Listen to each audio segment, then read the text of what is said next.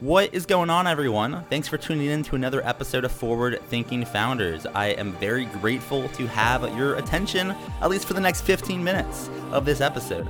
Forward Thinking Founders is a podcast where I interview pre seed and seed stage founders about their products, what they want to build into the world, and why. We dive into how they spend their time, what's their vision, what's the origin stories, all these things, so you can learn all about what's coming tomorrow. Because these companies haven't hit critical scale yet, most of them haven't hit product market fit. These are just early stage companies, and the big question is what can this be? And in this podcast, we bring that out. So, with that, I really hope you enjoy your time listening to today's episode. And I've already done 200 plus, so if you like this one, listen to some of the other ones, like with Immad Akhund, Austin Allred, Leah Culver. We have great interviews, so check it out. Enjoy the repository. And for now, let's get into today's episode. Here we go. All right, how's it going, everyone? Welcome to another episode of Forward Thinking Founders, where we talk to founders about their companies, their visions for the future, and how the two collide. Today, I'm very excited to be talking to Tom Ward, who's a co-founder of Epoch. Welcome to the show. How's it going? I'm doing great, Matt. How about yourself? I'm doing really well, sipping on some coffee, getting the day started, and stoked to learn more about what you're working on at Epoch. For people that haven't heard of your company, what what are you working on? What is Epoch? So yeah, I'm stoked to be here as well. Thanks for having me on Forward Thinking Founders. Epoch is a climate tech company that builds really cool boats. Specifically, we build fast, fun, all electric aluminum hydrofoil boats. So say that five times fast, uh, it'll sink in, but we can we can kind of dive into what that means. Um, our target niche in the boating area is sub 30 foot boats that are for inland use. So not going out in the ocean and you know it, it, actually sounds like a niche but it covers about 70% of the 50 50 billion dollar boating industry. So it's a, a, pretty big chunk of it. And what we're focused on is we're solving problems that recreational boaters have day in and day out. So the two biggest ones are hassle and cost. And they're driven by by two main factors maintenance every time a boat breaks which happens more frequently than anyone likes and then fuel cost. And um, with our product, we estimate that the average owner would save about $1,000 a year by switching to an all electric boat that we can provide versus a traditional gas engine boat. The second thing that we address is pollution. Um, many people are surprised to hear this, but every boat that we can replace is the equivalent of taking 50 cars off the road. Uh, because the marine environment's so harsh, there's just an outsized amount of pollution that's that's out there. And then the third one is utilization people buy boats and the average boat in the US gets used for about 50 hours a year. So it mostly just sits in you know someone's backyard or their driveway, has about a 0.57% utilization rate.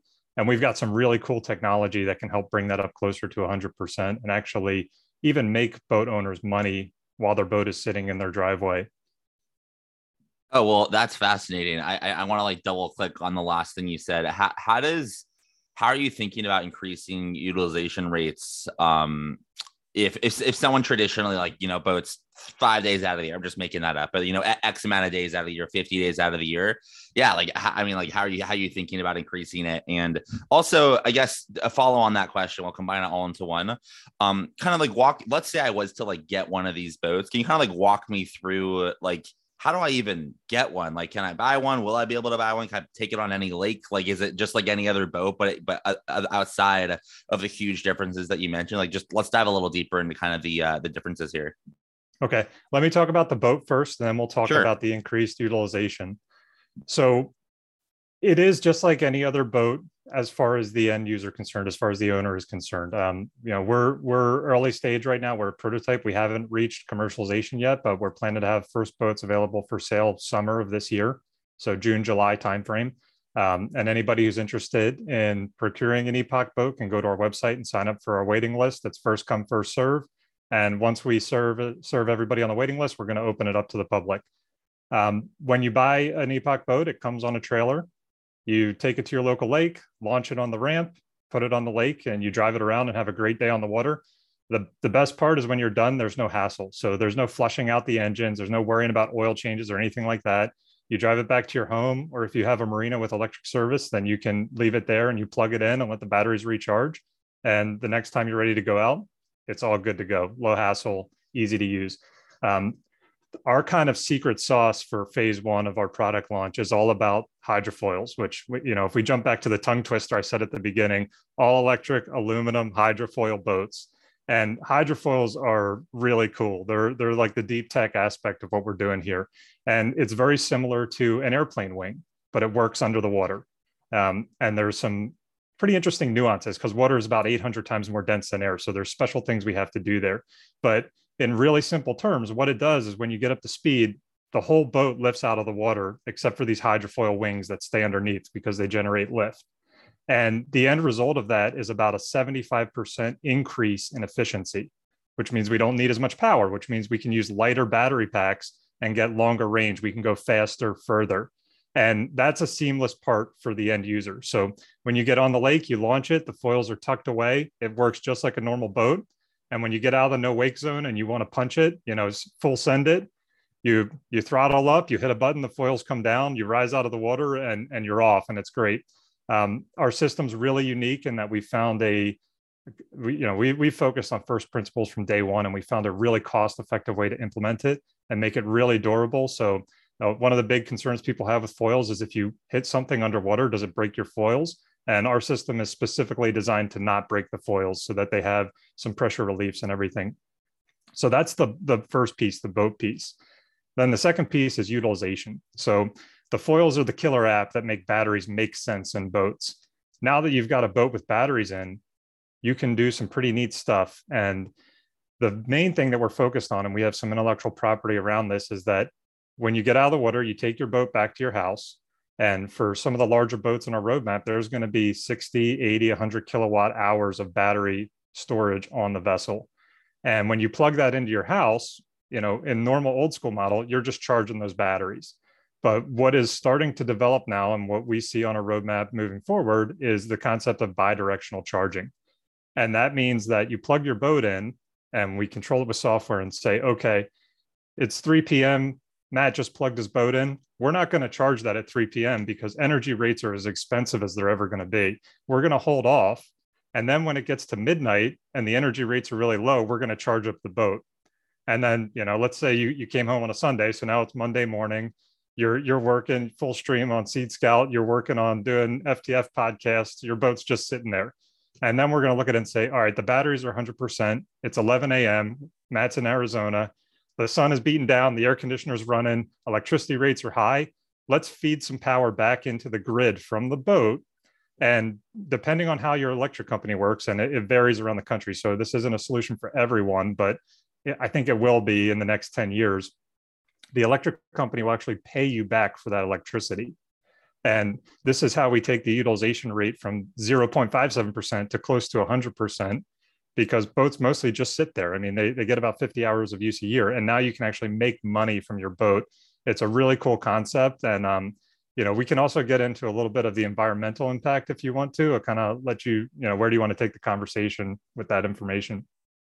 Yeah, totally. I mean, this is fascinating, super interesting, interesting stuff. Um, I, I, I'm more curious to go to like what led you to start all of this? I mean, what's the origin story for Epoch, and like why did you want to build a, such like an interesting, uh, you know, interesting product that could solve so many problems in the world? But like, why? yeah, so I grew up boating. Um, you know, I think I think my dad probably had me on a sailboat before I could even walk. Um, probably was like that '80s style of parenting that wouldn't fly today, but but it, it's kind of in my DNA and always on the water. You know, I eventually started surfing just just never never went away from the water. And i got really fortunate that i landed a dream job in corporate america uh, where i was working for one of the largest boating suppliers in the country. And i actually ran all of their r&d operations. So it was great because it's really cool engineering electromechanical products safety critical. And i also had a fleet of boats that i was responsible for that me and my team would build products and we'd have to go test them on the water. So absolute dream job in corporate america except the downside of boating comes in because now not only do I have my personal boat, but I also have four or five other boats that I'm responsible for at work. And every piece of hassle I had to deal with new impellers, oil changes, rebuilding carburetors, boats in the shop. And, you know, there were days where we had to do critical testing and we couldn't because the boats were malfunctioning because the marine environment is just a harsh environment. So I really lived that pain and, and being in the boating industry and talking to all the customers, you know, it became apparent that this wasn't just my pain, this is everyone's pain. And so I looked at that and said, you know, if we're going to do a first principle teardown, there's got to be a better way, right? I always think back to like SpaceX, right?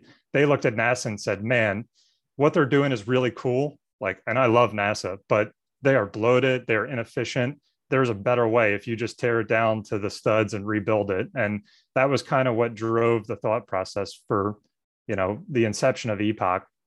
And then related to that, being on the water so much, you know, I almost have to be a, a conservationist and an environmentalist, right? Because I want to jump in that water. I don't want there to be oil slicks or spilt fuel or huge plumes of two stroke ruining my day. Like I want to be in nature. If I want to go fishing or whatever, I want it to be clean and and and you know ready for me to be out there and enjoy it and for everyone else to enjoy it. So ultimately, um, I started thinking I've always wanted to do a startup. I, I actually tried to build two startups in the past that didn't work out due to team and timing. And over the last year, I really did a lot of introspection and said, it's time for me to go again. And I need to find the thing that, you know, is the intersection of my passion, what I'm good at, and what makes money. And, uh, you know, boating and environmentalism and con- conservation are all my passion, right? And I spent 15 years in R&D and industry. I spent over half a decade in the marine industry. So pretty good evidence that I'm good at it. and then um, the marine industry just has huge demand right now. In fact, the type of boats that we're launching with, they usually have two year wait lists as of today. So if you called up a boat builder and said, I want one, they're going to tell you, we'll put you on the list two years, we'll call you up. And part of that's driven by the pandemic, but a lot of these builders actually have one year wait lists even before COVID happened. So once this all kind of came together, it just made perfect sense. Like we can build a fast, eco friendly boat. We can do it at an affordable price point and it just makes sense. There's there's so many tailwinds here. So that that's kind of how it came together. Yeah totally. It, it makes sense. Um and i am curious like I have, I have tons of questions. Um but like one of the one of the fun things I do about the podcast is like I kind of cover like surface level. So when people want to dive in, they can like you know do their own research and reach out and things like that. So I I want to hold off on some of the questions. Maybe we can do like a follow up episode in like six months or a year. But what I'm most curious about though is like you so much interesting energy going on here. Where do you see this going in like a, a year, five years, 10 years, 15 years? I guess, in other words, like what's the big vision here and what direction are you rowing in or boating in as you, uh, as you uh, build out, uh, build out this company? So, so, I mean, phase one is, is what we've kind of covered already, which is we're selling boats. They're, they're boats that people want to have, right? I always, I like this concept of the villain test, which is nobody buys a product because it's environmentally friendly. They buy it because it's cool. They buy it because it solves their problems and fits their needs. And if it's environmentally friendly, that's just awesome. So that's our focus on phase one. And then phase two really drives that energy piece of it. So when we look at power markets today, we can kind of break it into three levels. Primary is what comes out of the power plant, right? Whether it's coal, nuclear, natural gas, they generate power, it goes to the grid, turns on our lights. Secondary is backup long duration storage, which there's a lot of startups working on this. Um, you know, there there are different ways that they do it with gravitational energy storage or pumped hydro. But the idea is that if something ever goes wrong with a power plant, especially in terms of renewables, and it's not generating, you can use this this secondary storage to pump power the grid and keep the lights on. And we see the huge opportunity in tertiary storage, which is behind the meter. And these are things like what you would have with your Tesla Powerwall, or if you plug your your uh, EV into the grid, or if you plug your electric boat into the grid. And tertiary storage provides kind of two benefits. One is what we already talked about, where there's going to be opportunities to sell that power back and make money from your product.